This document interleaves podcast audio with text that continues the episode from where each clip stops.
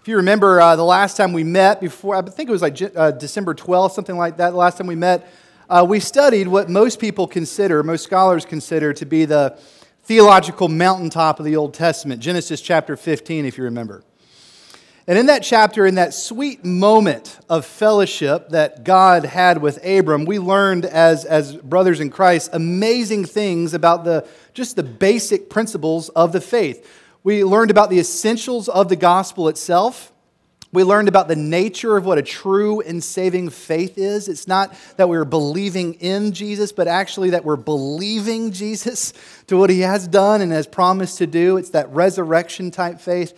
And we also got a great assurance for the promises of our faith. You remember that, that weird dream and vision that Abram had where he saw the, uh, the boiling pot and the flaming torch, which was a foreshadow, right, of the substitutionary atonement of Jesus Christ. All right there in Genesis chapter 15, an amazing chapter.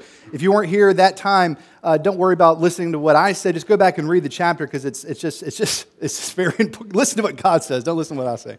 Great chapter. And after reading it, you'll just see that certainly Abram's faith soared after something like that.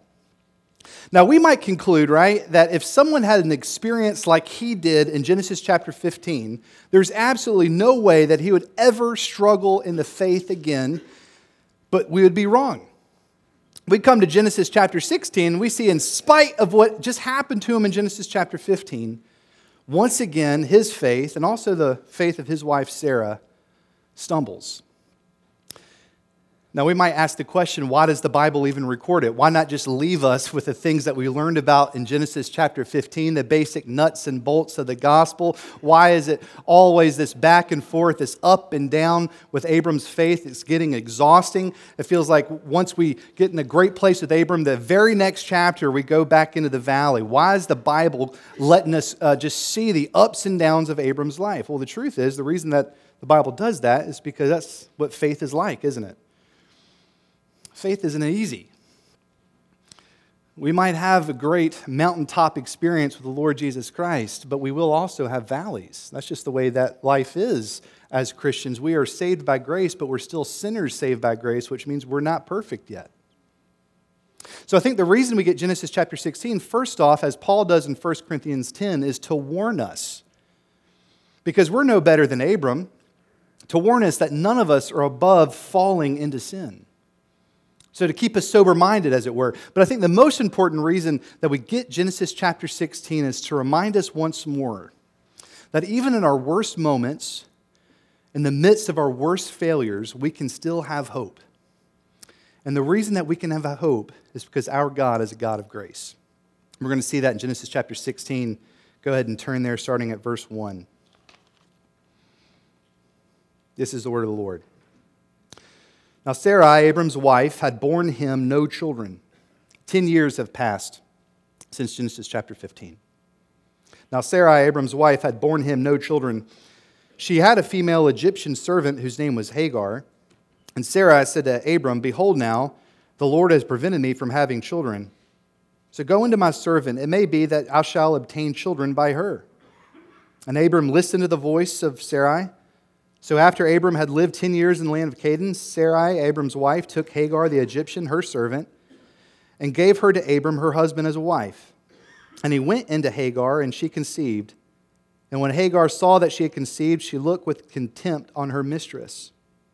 And Sarai said to Abram, May the wrong done to me be on you. I gave you my servant to your embrace. And when she saw that she had conceived, she looked on me with contempt. May the Lord judge between you and me. But Abram said to Sarai, Behold, your servant is in your power. Do to her as you please. Then Sarai dealt harshly with her, and she fled from her. Then the angel of the Lord found her by a spring of water in the wilderness, the spring on the way to Shur. And he said to Hagar, the servant of Sarai, Where have you come from and where are you going? She said, I'm fleeing from my mistress Sarai. The angel of the Lord said to her, Return to your mistress and submit to her. The angel of the Lord also said to her, I will surely multiply your offspring so they cannot be numbered for multitude. And the angel of the Lord said to her, Behold, you are pregnant and shall bear a son. You shall call his name Ishmael, because the Lord has listened to your affliction. He shall be a wild donkey of a man, his hand against everyone, and everyone's hand against him, and he shall dwell over against all his kinsmen. So she called the name of the Lord who had spoke to her, You are a God of seeing. For she said, Truly, here I have seen him who looks after me. Therefore, the well was called Beer-lahai-roi. It lies between Kadesh and Bered. And Hagar bore Abram a son, and Abram called his name, called the name of his son, whom Hagar bore Ishmael. Abram was 68 years old when Hagar bore Ishmael to Abram. This is the word of the Lord. Let's pray together. Heavenly Father, like Jerry prayed, we're so grateful for this morning. And in this new year, we're reminded that your mercies really are new every morning. And so, Father, wherever we've been or wherever we plan on going or whatever is going on in our life, we do pray that you close those doors out there, that you would cause us to be still before you, and that you would amaze us with your grace that we see in this chapter. Speak to us, O Lord, for your servants listen. We pray in Christ's name. Amen. James Montgomery Boice, he's a top notch theologian, great commentator in many books of the Bible, including Genesis, told a story of when he was a young boy. Uh, when he was about seven, in the closing days of World War II, his dad was an Air Force pilot stationed in Louisiana. Now, because it was close to the end of the war, weeks away from the end of the war, a lot of the pilots were receiving their discharge orders. And now, when those pilots received their discharge orders, because the war hadn't exactly ended yet, they did everything they could to rush, pack up, and hurry home to get the heck out of Dodge. The Boices did the exact same thing. The morning that the Boices received their discharge orders, they told their son James, who was seven, after school today, uh, we want you to run home because we're going to pack up and we're going to go back to our home. Now, James was really excited. He hated the military base. Uh, his friends weren't there. It was boring. He was fearful for his father, who was a pilot in World War II, so he was always afraid for his dad, what might happen, and he simply longed for home. So during school that day, what seemed to last for hours, finally the bell rang and he was able to go home and he did just what his parents told him to. He rushed home with joy in his heart. He ran up the front door steps and to his dismay, the front door was locked. A little concerned, he ran around the back of the house to try the back door and the back door was locked. At that point, he was afraid. He tried a window or two. Finally, he found a window that was open. He climbed in through that window only to find that every single room in that house was empty, confirming his fears that he was alone. Now, that doesn't seem like a big deal for grown ups like us looking back on this story, but try to put yourself in that little boy's shoes, going from empty room to empty room. James, looking back on his life, said that was one of the worst moments of his life because this dreadful terror came over him. This belief that in the rush to pack and the rush to leave, he had been forgotten. Now, the truth is, his parents didn't forget him. They, they had a last minute errand they had to do, and they just weren't expecting James to get home as quickly as he did. But when they drove up into that driveway, what they found waiting on their front doorstep was a shaking, fearful, desperate little boy who thought he had been abandoned. And this is what James would later say it's terrible to feel abandoned by your parents. It's even more terrible to feel abandoned by God. In our story this morning, every single of the major characters, Abram, Sarah, especially Hagar, felt abandoned. They felt abandoned by each other because, in fact, they were abandoned by each other, but more importantly, they felt abandoned by God.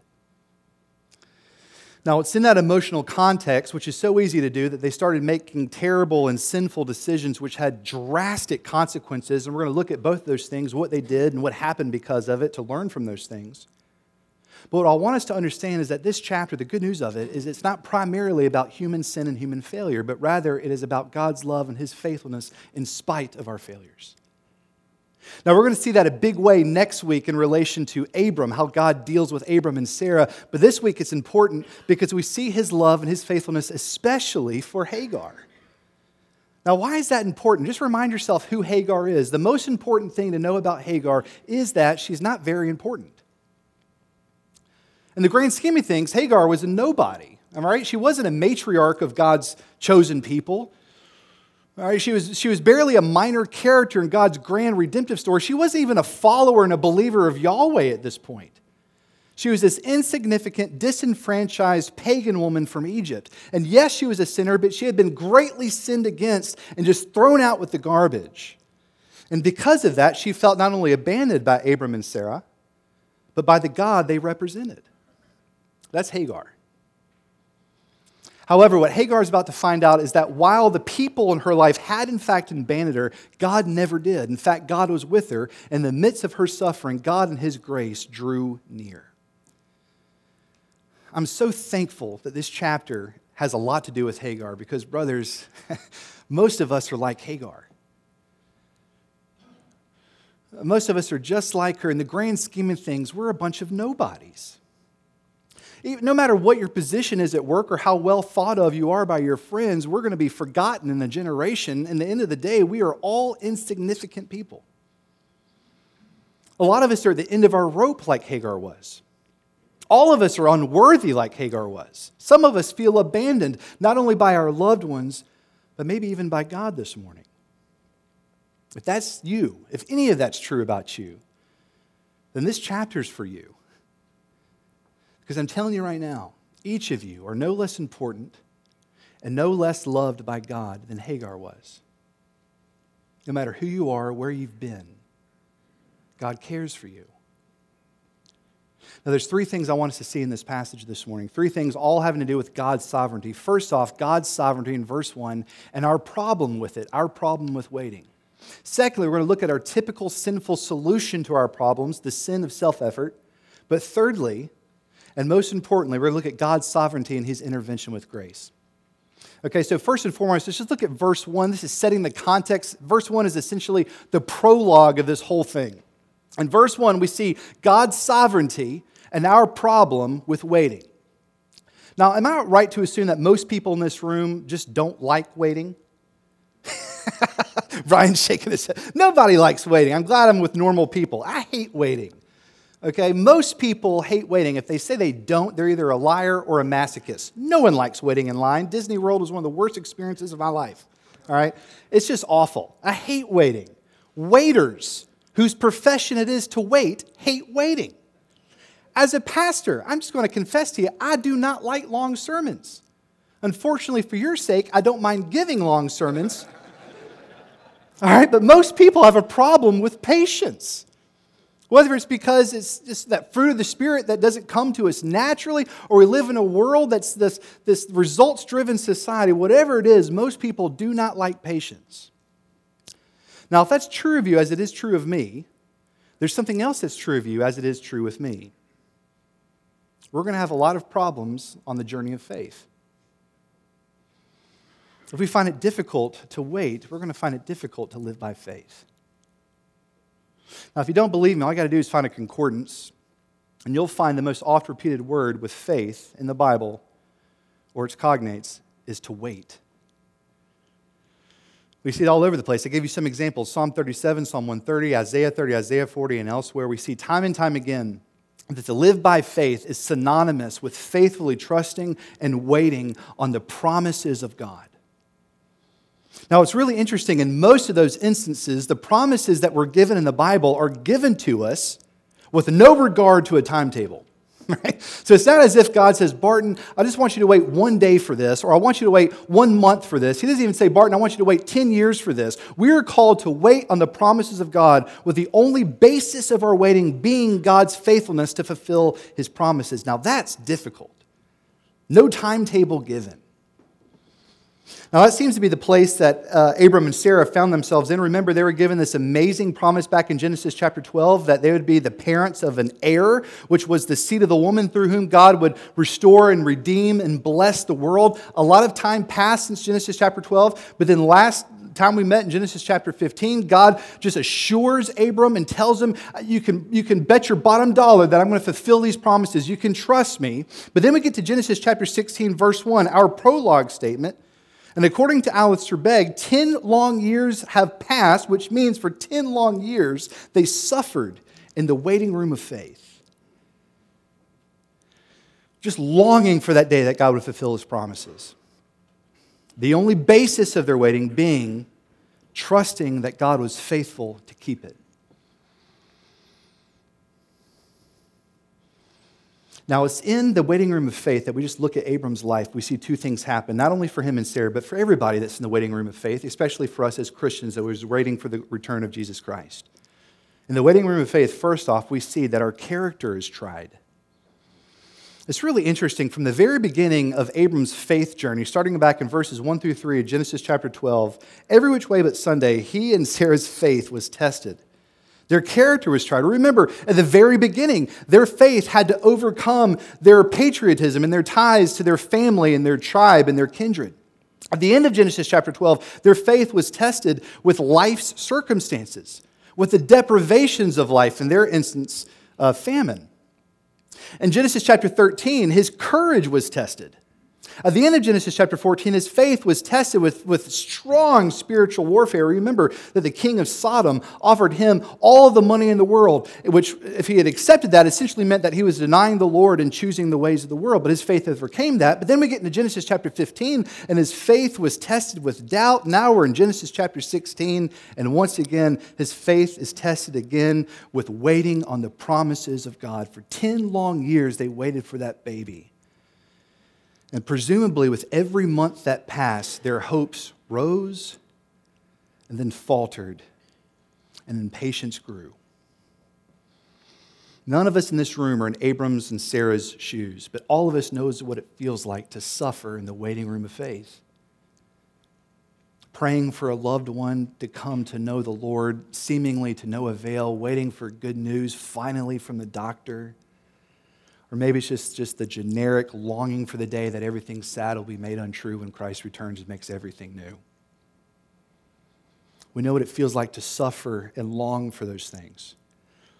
We know what it feels like as if God is actively in his sovereignty working against our greatest needs and desires as if he has abandoned us.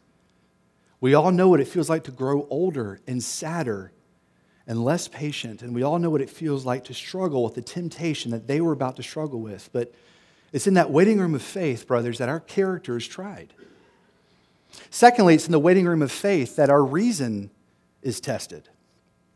Try not to skip over the emotional pain that's happening here. The emotional pain behind the fact that Abram was now 86, which meant Sarah was in her late 70s. Any hope of fertility had long since passed. She is beyond menopause at this point. And even though Abram got those amazing promises and assurances in Genesis chapter 15, he was still a human being. He was still married, which meant every morning he had to wake up and to look into the eyes of her beloved, his beloved, and hear her say, Baby, why me? Why is this happening to me? What did I do? Do you think God has forgotten us? What are we supposed to do?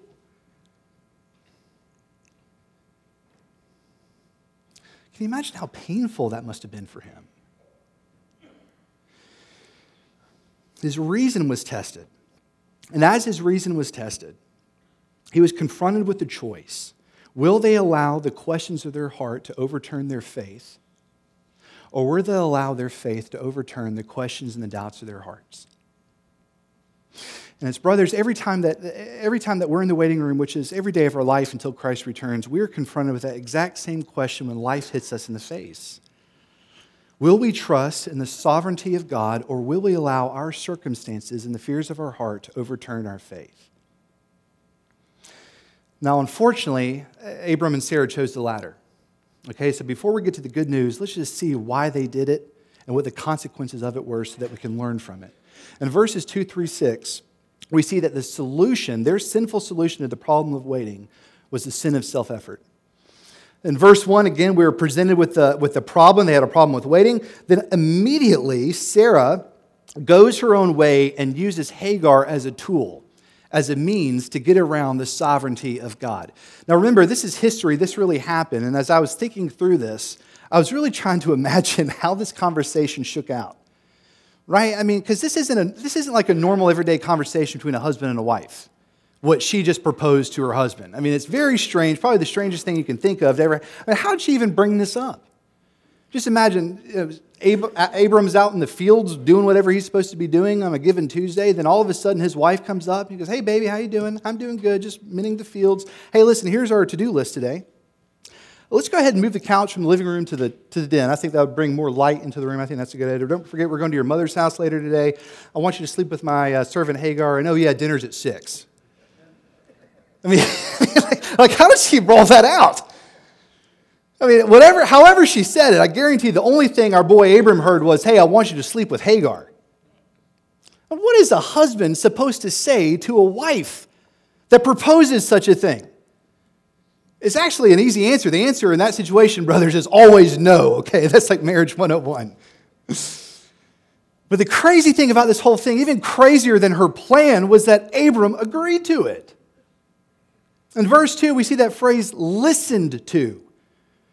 In other translations, that means agreed to. Now, what's really interesting about that, that phrase is only used in one other place in Genesis. Y'all know where that is? It's used in Genesis chapter 3, where Adam agreed to his wife's plan. Moses is just letting us know how all this thing is going to end. Hint, not very well. But just like we see in Genesis chapter 3 in the fall of man, things happen in rapid succession. She devises this plan. Abram accepts this plan, agrees to it. He executes the plan, and the plan works until it doesn't. Now, before we shred this whole thing apart and see how sinful it is, I just kind of want us to humanize Abram and Sarah for just a moment okay? Because this didn't just come out of left field. There was real circumstances that led them to make this decision. And just thinking about it on the surface, it's kind of reasonable. First off, they had marital issues, they had marital problems. I mean, any husband knows how difficult it is to deny the wishes of a suffering wife. You know, that phrase, a happy wife equals a happy life, that's a, that's a saying for a reason because, for the most part, it's true. She was miserable, which made him miserable. And he would do absolutely anything just to alleviate this suffering from his wife, this suffering from his family. And this seemed like a reasonable idea that his wife was behind. She even concocted the idea. Why not do it just to deliver us from this hell that we're in? We can relate to that, right? Secondly, even though this was an icky plan, it was also a culturally accepted one. The Hammurabi Code was the law of the land back in the ancient Near Eastern times, and during those times, this was a perfectly acceptable and legal way to gain children. If you were rich enough to have servants, you could marry one of those servants as a concubine. She would become a second wife, and if she were to have children, legally speaking, those children would belong to the first wife, in this case, Sarah right? So they had this very serious situation. They had reasonable options available to them, and they believed that this was a reasonable solution to meet the problem they faced. And it seemed reasonable. But what Moses makes clear in his organization of Genesis chapter 16 is that while that is a reasonable solution, make no mistake, it is a sinful one. Why? Well, it's just plain on the page. First off, they trusted themselves over God's sovereignty. In verse 2b, Sarah says, The Lord has kept me from having children. All right, now we can, we can spin that in a positive way. I mean, because rightfully she concludes that God is sovereign over her life and everything having to do with her womb, every aspect of her life, God is sovereign, and we know that to be true. God is sovereign over every aspect of our life, the things that happen to us, the things that He prevents us from having, whatever deprivation that He has allowed us to experience for however long. God is sovereign over those things. So she rightfully concludes that, but she wrongfully concludes that God is not on her side. She doesn't believe that God works out absolutely everything for the good of his own people. She believes that God is actually against her. And you can hear the contempt in her voice. She says, The Lord has kept me, prevented me, kept me from having children. You can just imagine the thoughts that went through her head. God cannot be trusted. He's not out for my good. He doesn't care about me. He doesn't love me. How could he possibly allow this to happen? Abram, I mean, my goodness, we have to take care of this. We have to, we have to develop our own plan because we can't count on the Lord. She trusted her own self effort. He trusted their own self effort over the sovereignty of God. Brothers, how often in the waiting room of faith have we actually believed that God was working against us to the point where we try to take matters in our own hands? You know, this is a marital issue, so let's just think about relationships. For those of us who aren't married, but really want to be married, but don't understand why God hasn't provided for us a wife, how often have we struggled with the temptation to dismiss the standards that God has for us and whom we should marry? Or as men, maybe we're struggling with our wives, maybe there's no more intimacy in our marriages, and we're men, we have needs, so we start to look elsewhere from a 30,000 foot view, those are, those are silly rationales, but in the midst of those things, right? They start to make sense a little bit. They seem like rational answers to our problems. But, brothers, remember what God says. In Proverbs 6 18, one of the things that God hates most is when his people do not trust his sovereignty and instead devise wicked plans in their hearts. This was sinful because they trusted their own self effort rather than the sovereignty of God. It was also sinful, too, because they trusted their own self effort over God's revelation. This may have been perfectly legal, but it certainly broke God's law.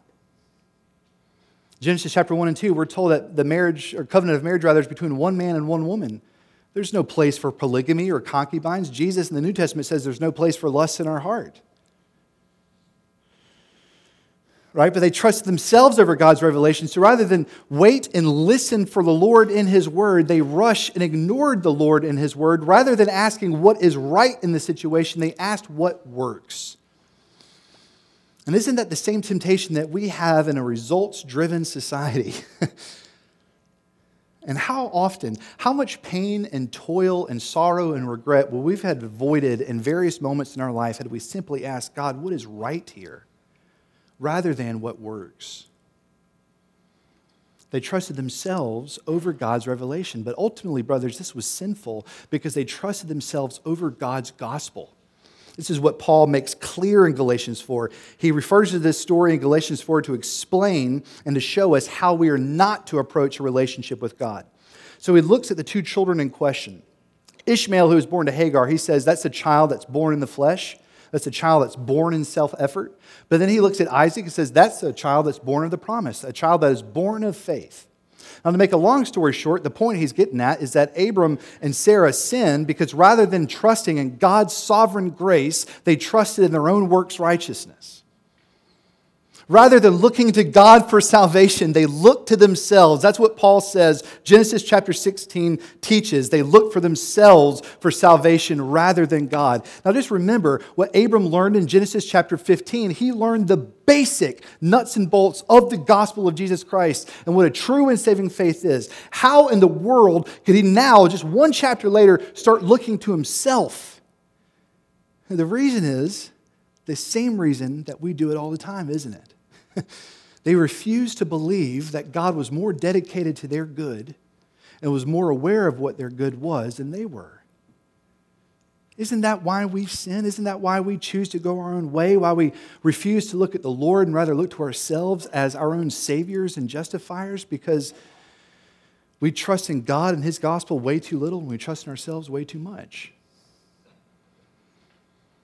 That's why this was sinful and deplorable. They trusted themselves over God's sovereignty, over God's revelation, and most importantly, over God's gospel.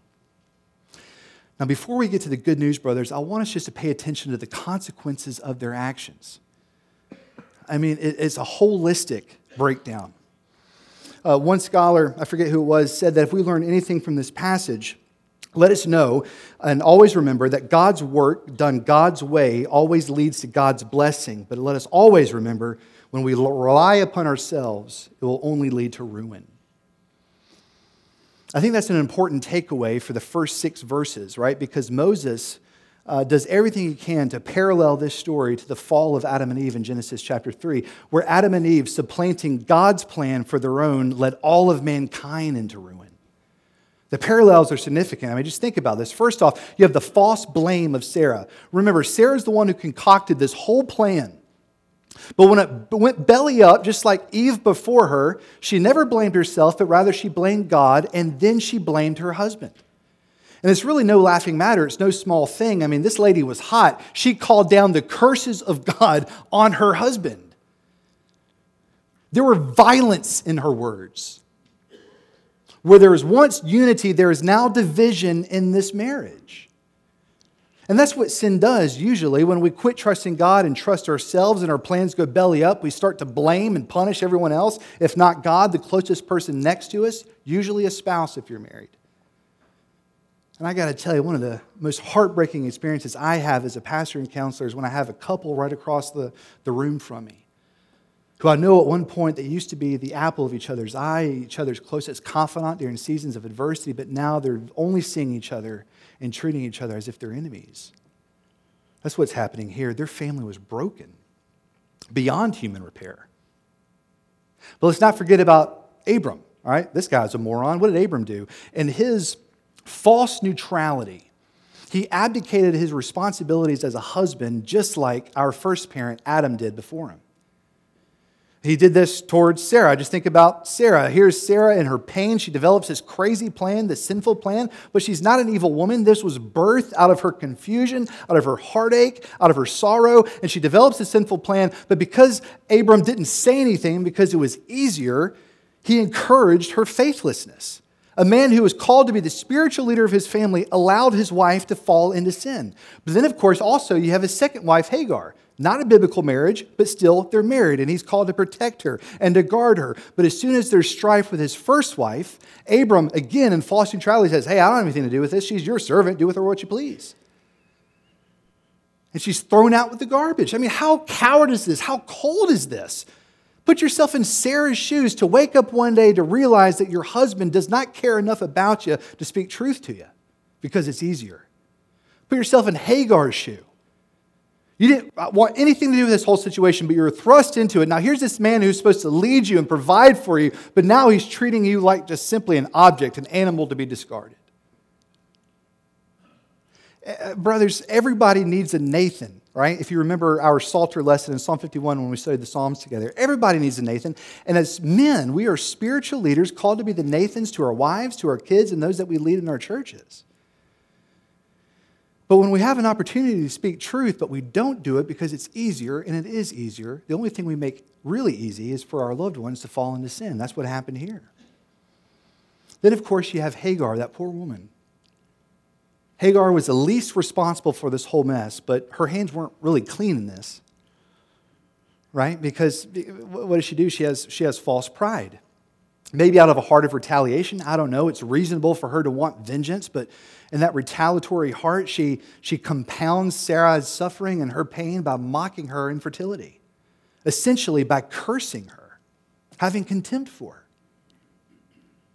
Again, sin does that. It, it calls even the least responsible people into a cyclical, violent thing. It's, a, it's just this web that traps people's sin. That's what sin does. We see that throughout the scriptures. So her hands weren't clean, but make no mistake about it, she was the worst victim, the greatest victim right? Because after Abram's uh, false neutrality, what does, what does Sarah do? Uh, Sarah uh, treats her harshly, we see. He treats her harshly. Now, that's very important because that's the same word that describes the oppression the Jews received by the Egyptians in their moment of slavery later in Exodus. That's how Hagar was being treated by Sarah. So just imagine that you're her, you're a servant. Now you're being abused, probably by your mistress, Sarah. You've been betrayed by the people who are supposed to protect you and lead you. And you've been abandoned by the two people who are supposed to be a light to the world. And it was so intolerable, she self imposes exile because of it. She, she fled from them and she also fled from the God they represented. Brothers, this thing was a disaster. Because they quit trusting the Lord and they started trusting themselves. Uh, they didn't set out to destroy their family, they didn't set out to destroy Hagar. But everything, because of their sin, was ruined and beyond human repair. Now, before we move on to the good news, there are three things I think we can take away from this. Just three principles, reminders. First off, even though the consequences of our sin, we might never know them until they happen, they will happen. Uh, uh, Moses says in Numbers 32 that when we sin against the Lord, our sin will find us out. Now, that's not a threat, it's just factual. One of my favorite quotes by C.S. Lewis is, is that God cannot give us happiness because such happiness, or rather, God cannot give us happiness apart from himself because such happiness does not exist. Which is what Abram and Sarah are trying to find. They're trying to find happiness apart from the Lord. But God, in his severe mercy, allowed them to experience the full weight of their consequences, the consequences of their sin, not to punish them, but rather to bring them back to himself. which God does in His mercy. Sometimes He allows us to experience the consequences of our sin, not to punish us.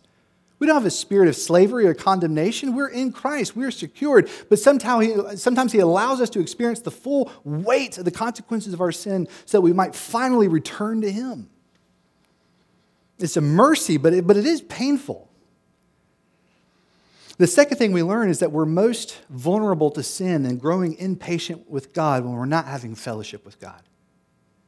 Right? Because Abram had that great experience in Genesis chapter 15, but remember, 10 years have passed. And there's no mention of worship, there's no mention of prayer, there's no mention of fellowship, there's no mention of a quiet time. Which just proves us once again that when our eyes are not on the Lord, they're going to fall somewhere else. When we're not having fellowship with the Lord, we're going to start trusting something else. We're most vulnerable to sin and growing impatient with God when we're not having fellowship with God. But most important, this is what we learn. Against the backdrop of this broken and sinful family, we see that God is in the business of loving unlovable people. And He's in the business of redeeming what is unrepairable. And no matter who you are or where you are, we all need to be reminded of this. In verses 17, or rather 7 through 16, we see God's sovereign intervention of grace. Brothers, I can't think of a more jacked up Jerry Springer situation that we've read about so far in the family of Abram. But it's in all this mess that we learn two things. There's nothing within ourselves that evokes the love of God. There's nothing that you have done or will do that evokes the love of God for you. The only thing that evokes God's love for you is His grace, brothers. You didn't earn His love. He chose to love you. And because He chose to love you, you can't lose His love because you never earned it in the first place. That's what we see here. Nothing within ourselves evokes God's love and His grace and His mercy. He simply chose to give it to us. The second thing that we learn, especially with regard to Hagar, is that it doesn't matter who you are, how insignificant you are, how lowly you think you are, where you've gone, where you've been, brothers, God sees you and He cares for you. Every single one of you. And we see this in life of Hagar. First off, in verse 7, in this unexpected meeting that she has with the angel of the Lord. I'm not sure what she was expecting when she ran away from Sarah and Abram and God. I'm not sure what she was expecting when she stopped and got that pail of water right before she crossed into Egypt, but I guarantee she wasn't expecting what happened in verse 7. She was found by the angel of the Lord. This is unbelievable. This is the first time that angel is used in the Bible. We did talk about cherubim in the first couple of chapters in Genesis, but this is the first time the actual word angel is used. Now, what does angel mean? It means messenger. Okay, so this angel is a messenger. A messenger of who? A messenger of the Lord. This is an angel representing God Himself. Now, brothers, try to wipe away whatever media depiction of an angel you have, okay? This isn't touched by an angel on PAX TV. This isn't a chubby little baby. This is an angel of the Lord. In glory and majesty. Most scholars say that this was the pre incarnate Jesus Christ. So you can imagine here's this woman, this pagan who's hurt and she's broken. She thinks no one's caring about her and she's leaving. She's going back into Egypt and all of a sudden she sees a glorious vision of the pre incarnate Jesus Christ. This is unbelievable. There's two things I want to see about this unexpected meeting. One, simply God found Hagar. There's not another precious word, a more precious word than the word found in this chapter. Just think about it. Hagar did not know God. She did not want to know God. She was running away from God, yet God, in His grace, intervened and found Hagar. Which is so encouraging and comforting because it reminds us, right, that we cannot outrun the grace of God. Yes, it's true that sin leads us away from the Lord, but not so far from where the Lord cannot still rescue us like He did Hagar. He found her. And not only that, He spoke to her. That's a big deal because in the ancient Near Eastern times, listen, deities did not speak to women, let alone call them by name. But what does our God do? The one true and living God. He calls her by name. Can you imagine hearing your name spoken off the lips of the pre incarnate Jesus Christ? She heard it. Our God dignifies lowly people, which is so comforting because it reminds us no matter how lowly we think of ourselves or how lowly other people have made you feel, you're never too lowly for God to come near to you and care for you. and of course, he, he finds Hagar and he speaks to her for the ultimate purposes of calling her home. The questions he asked her, aren't those reminiscent of the questions that God asked Adam and Eve in the garden and the questions that Jesus asked the woman at the well in John chapter 4? God knew the answer to these questions, brothers, but He asked them for her sake to stir her heart, to penetrate that calloused, broken heart of hers, to awaken her to spiritual realities. Where have you come from, Hagar? What is God asking there? He's asking, What promises are you forsaking, Hagar? Where are you going, Hagar? What's he asking there? He's, Why are you running away from me, the promise giver, Hagar? It's not in Egypt. Come to me. Why are you leaving me? God, in His grace, asked her the questions that she needed to hear to open her up to spiritual realities. And He does that in order for her to repent. He says, I want you to return home. I want you to go and submit to Sarah. Now, a little bit of a caveat here. Listen, even though that would mean her suffering for at least the first bit when she sees Sarah, her lot with Sarah is much greater and much better than it would have been in Egypt. It's a violent, dangerous place, Egypt. Another caveat this is not God affirming slavery either. We know elsewhere that God hates slavery. In fact, Paul tells us in Philemon that the gospel will break the systems of slavery if God's people actually believe the gospel and follow it. So, this is not God affirming slavery. This is simply God bringing Hagar into a position that she might know who he is and be in a position to receive his blessings. Isn't that true in your experiences? I know it is in mine that oftentimes the places of the richest blessings are in the places of our deepest sufferings. I hate to suffer. I hate when you suffer. I hate when my loved ones suffer. And I pray against their suffering. But for a believer, there's something sacred and holy about their suffering. So sacred, in fact, it's almost hard to watch, not because you don't want to pay attention to it, you don't want to think about it, but you just know there's something happening there. That God, in His grace, is using the suffering of that person to bring about something marvelous in that person. Which is what Hagar is about to find out. She's about to find out what Jesus teaches us in His Word and by the demonstration of His own life that when we suffer for God's sake, it will always end in glory. We have an unexpected meeting. Lastly, we have an unexpected, unsought blessing in verses 10 through 12. Friends, the, the blessing here, I'm not going to do it justice. It's amazing. I want you to think about the original audience. Who were they? They were Israel. They were hearing the story from Moses. Who were they? They had just been rescued from slavery in Egypt. They hated Egypt. But what they're about to hear would defy their expectations of how amazing God's love is. I guarantee you, when they first heard that, that Hagar was being mistreated by Sarah, their matriarch, and that she self imposed exile and that she was running away, they rejoiced. That is, until they saw how God dealt with Hagar. And how did God deal with Hagar? His enemy. He loved her. And this is what God says to Hagar He says, Hagar, you're going to be the mother of a great nation through that little baby boy who's asleep in your belly. Imagine Hagar. She's an insignificant woman. She's a slave. She's an Egyptian. She has no place in God's economy. She was made to feel insignificant. But here's the one true and living God, the pre incarnate Christ, who came near to her in her suffering and is blessing her beyond her wildest dreams. Now, it's true, her posterity would not be of the chosen people of God in the Old Testament. In fact, God tells her here that your children are always going to be at odds with the chosen people of God, Israel. But we also hear from the Bible, right, in Psalm 145, that God is the creator of all things and he loves all that he has made. Just think about this God, in his sovereign grace, knew that the promised seed of the woman, Jesus Christ, through him, the gospel promises, the gospel blessings would not stop with ethnic Israel, but would go beyond borders, that would go to every nation, tongue, and tribe. And what that means then is that Hagar, while she is not the mother of the physical ethnic children of Abraham, she would become the descendant of millions of spiritual children of Abraham because the gospel does not just stay within Israel. It goes beyond borders. It goes to every nation, tongue, and tribe. It goes to the Gentiles in Memphis, and it goes to Muslims in the Middle East.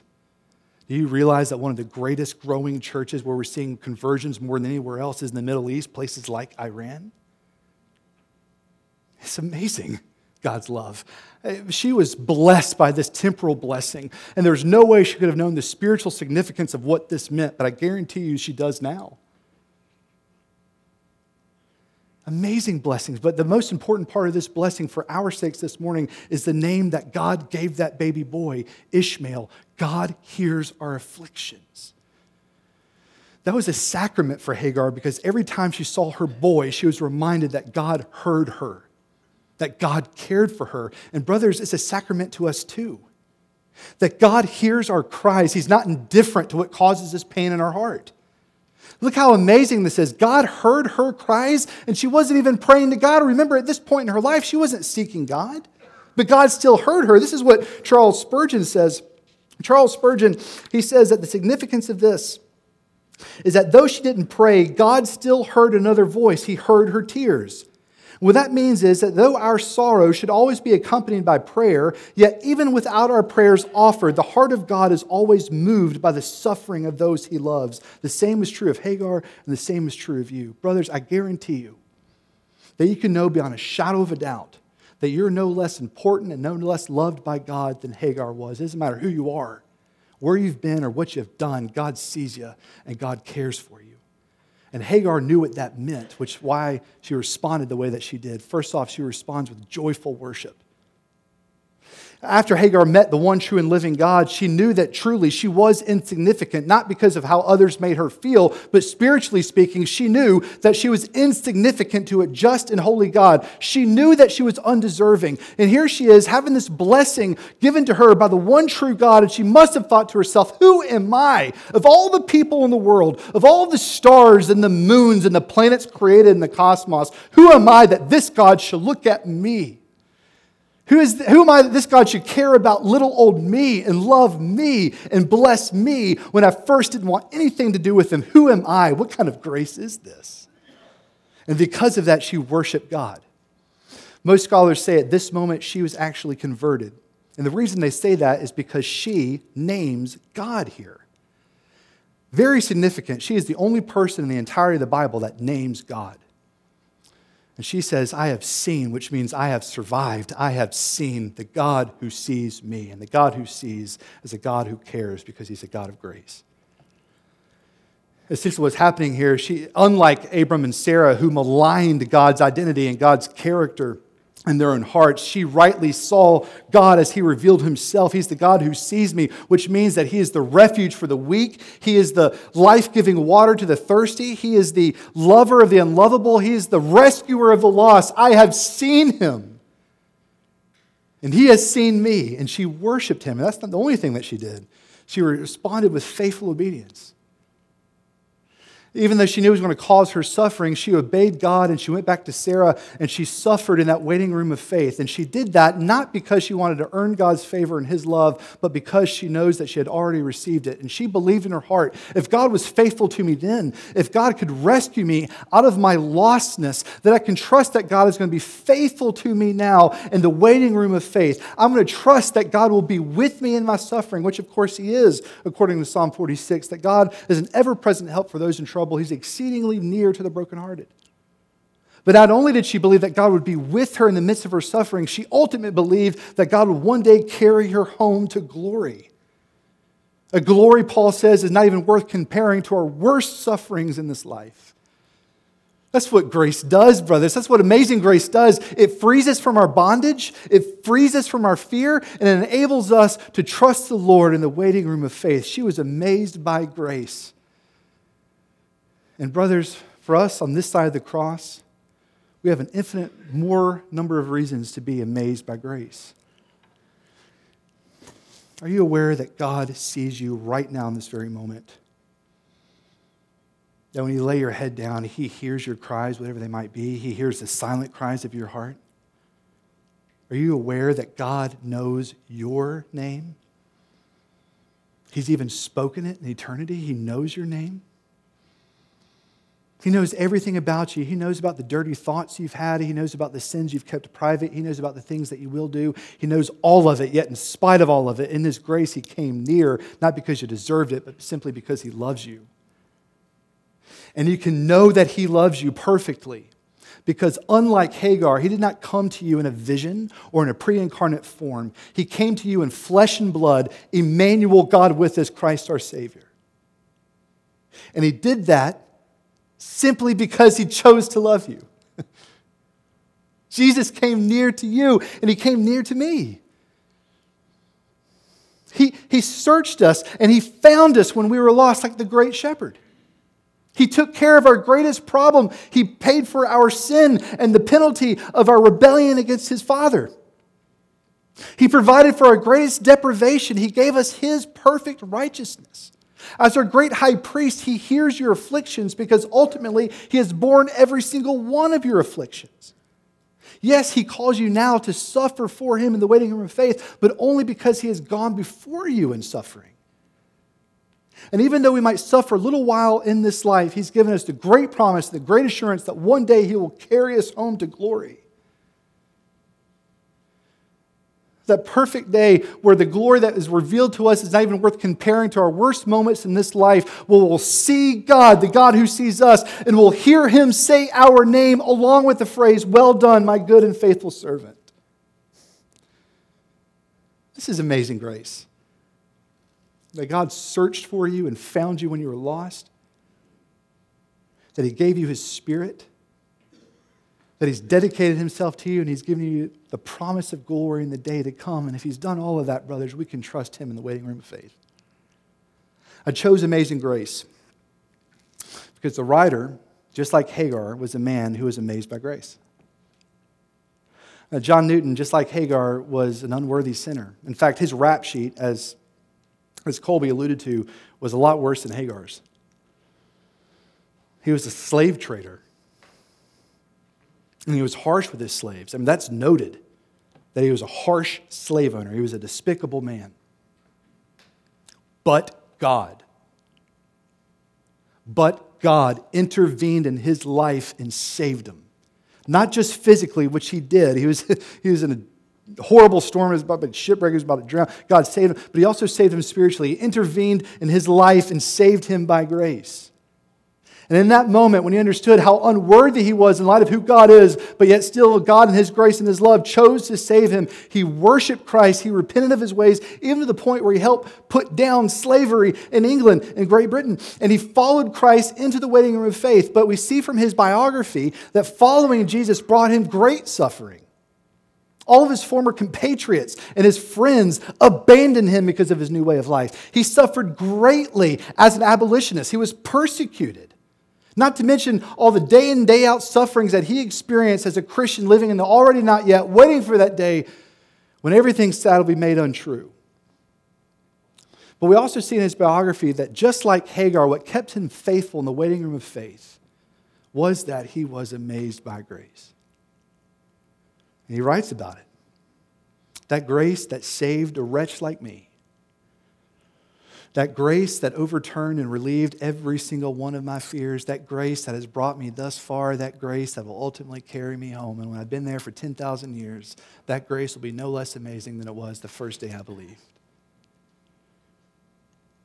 That was his story. And, brothers, that was the story of Hagar. And if you're in Jesus Christ, that is your story too. He sees you. He cares for you. And He's shown that by intervening into your life to save you. May that forever be encouragement as we wait for the day to come in the waiting room of faith. Let us pray. Heavenly Father, we're so grateful for the gospel of Jesus. We are so unworthy. It's not even funny how undeserving we are of your grace and your love. But we are amazed by the fact that you should love us. Father, we pray that by the power of your Holy Spirit, you would cause each of us to believe more deeply in the gospel promise of Christ. That you would cause us to see and be joyful in the gospel of Christ. And that you would help us to share the gospel of Christ with other Hagars. We love you, O Lord, and pray this in the blessed name of the risen King Jesus, our Savior. Amen.